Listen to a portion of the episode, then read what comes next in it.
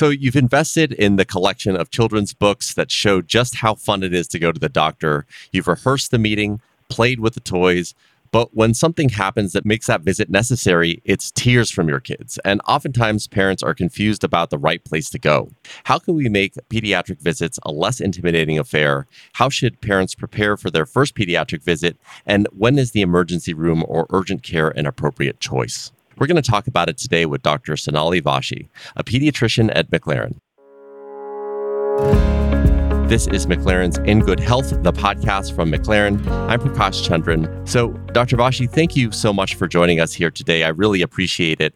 This is a topic that's near and dear to me. I have a two and a half year old and a three month old, and this is something that typically my wife organizes, but I'd love to just get a basic understanding of when children should start visiting the doctor and how often they should go to the doctor in general. Yeah, absolutely. Thanks so much for having me. This is a, a, great opportunity to get some general knowledge out to the public. The short answer is that children should be seen at least once a year after they're three years old. So you're going to have that annual well visit with your pediatrician. But less than the age of three, you're going to see the pediatrician much more frequently.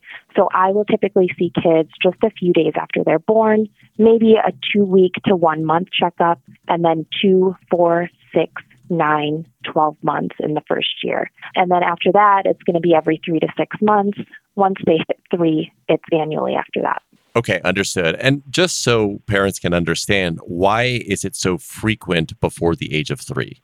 So, when kids are younger, the biggest thing that we want to make sure is that they're growing and developing the way they should be. So, at those visits, a lot of times you're going to be talking about weight, making sure they're gaining weight appropriately, they're getting the right nutrition. Also, the key thing during those visits is the vaccination. So those will usually start around two months, and there's a certain schedule that we follow to get kids caught up by the time they're two years old. Yeah, that makes a lot of sense. So, you know, as children start to get older, and this is certainly the case for my two and a half year old, they might get a bit anxious during uh, a physician visit.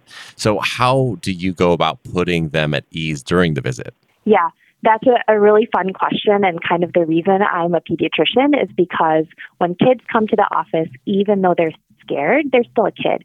They love to play, they love to kind of learn and see what's going on. So I like to just kind of sometimes show them the instruments that I'm using. I'll say, you know, here's my stethoscope. Where do you think it goes? And a lot of times the kids have their toy stethoscopes at home. They're like, oh, that goes right here on my heart. I'll have them touch the stethoscope to make sure they know it's not pointy. It's not going to hurt them.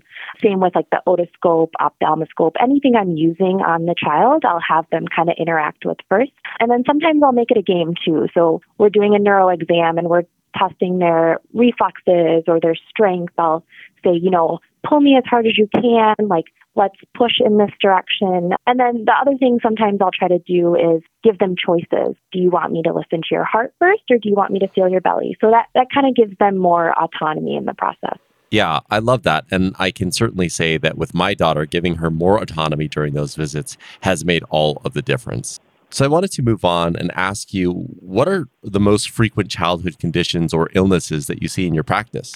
Yeah, so that, that's really varied actually. A lot of my practice is going to be the wealth. So making sure kids are growing and developing the way they should be, seeing them for those annual physicals, seeing them for sports exams, seeing them for vaccinations, the kind of things we've already talked about. When kids are coming in for sick or acute visits, it generally tends to be uh, a common cold, some sort of virus, upper respiratory infection.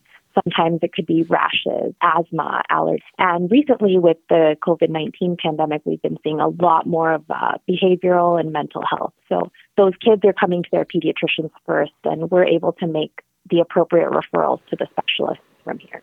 You know, one thing that I have always wondered about as a parent is, you know, when our children get ill or sick and it seems like they need immediate attention, how do we know when we need to come into the doctor's office versus going to an urgent care or emergency room? Yeah, that's a really good question. It's a question I get all the time. Sometimes it's going to be really your kid falls, has an injury, has a broken bone, you're taking them straight to the ER. They probably are going to see a specialist, um, an orthopedic surgeon, or something like that. But the way I practice is I always give my parents anticipatory guidance. So I say, you know, if your child has a fever, say they're less than a month old and their fever is over 100.4, then that's when you need to take them to the ER. Sometimes it's things that I don't talk to my parents about in their visit. And um, for those, there's always the opportunity for them to call us first. So we like them to call us and say, hey, this is what's going on. I'm not sure where to take my kid. If it's during the workday and I have an opening, I would be happy to see them the same day. If it's after hours, I'm still on call for my patients so they can call the answering service. They can still speak to a physician and then I can direct them to say, yes, the urgent care sounds like the right place. No, I think you need to go to the ER or maybe you can wait till tomorrow and come see me in the office. Okay, that makes a lot of sense. So, you know, there are likely going to be some parents listening that are looking for a new pediatrician. And we touched upon some of the things that you did, for example, to make the child feel at ease, to make the parents feel at ease during the visit. But what characteristics or experiences should our parent listeners be considering when they're selecting or evaluating a new pediatrician? Yeah, definitely. So, a pediatrician should be someone that both the child and the parents are comfortable with. So if it's a young child, you know, someone that they're not scared to go see. If it's an older child, then someone who, you know, feel like they can share their thoughts and feelings with. After the age of 12, usually we start seeing kids on their own. So if it's an older kid, it's important that they themselves are comfortable talking to the doctor. And then from a parent perspective, it needs to be the pediatrician should be someone who listens to your concerns and addresses all your questions. That's really open, available, friendly, easy to communicate with. I mean, things that you would expect any doctor to be, but especially a pediatrician who's taking care of your child. So, one of the things I wanted to touch on is seeing a new pediatrician for the first time. I know that for myself, it was a little overwhelming, especially with a sick child. So, I imagine that in general, it's important that parents come prepared with questions to ask during that first visit. And sometimes maybe even a written list is helpful. So, what tips or questions do you suggest parents ask a new pediatrician on their first visit? Yeah, I think a list of questions is a great idea. I often tell my parents, like, if you think of something, write it down. Because if you're a new parent coming in with your baby for the first time, I mean, that new parent brain is so foggy that if you don't write it down when you think of it, you won't remember it when you yeah. come to the office. And same if your child is sick, right? You're so worried, you forget what to ask in the moment. So, so writing down questions is a great idea. And really, if it's a well visit, I'm going to say we're talking about diet, nutrition, elimination habits, sleep schedule, behavioral issues, anything like that would be kind of the topics we discuss. And then if they're coming in for a sick visit, it, it's going to be more specific to what they're coming in for. So it's hard to say, like, right off the bat, like, you should ask these X, Y, and Z questions. But really, if there's something going on with your child, write it down and you can ask your doctor about it. At my office, usually I try to give handouts at the end of the well visits, especially that gives parents some of the main anticipatory guidance topics that we talk about.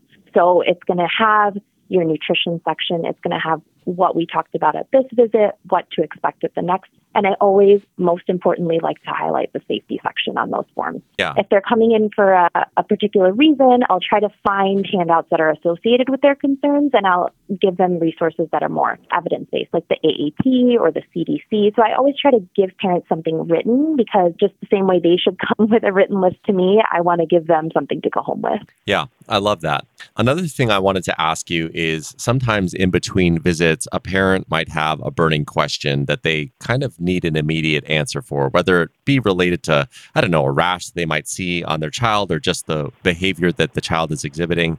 What is the best way to get a hold of your pediatrician in between visits?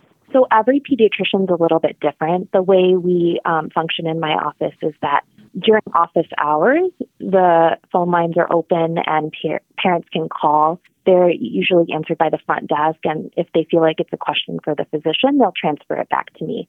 And so I'm able to answer the question right away. Say, for example, I'm with a patient or I'm not available at the time, then they'll have a message for me to respond to. If it's after hours, the patient still calls the same office number. So that's one thing I really like about our practice.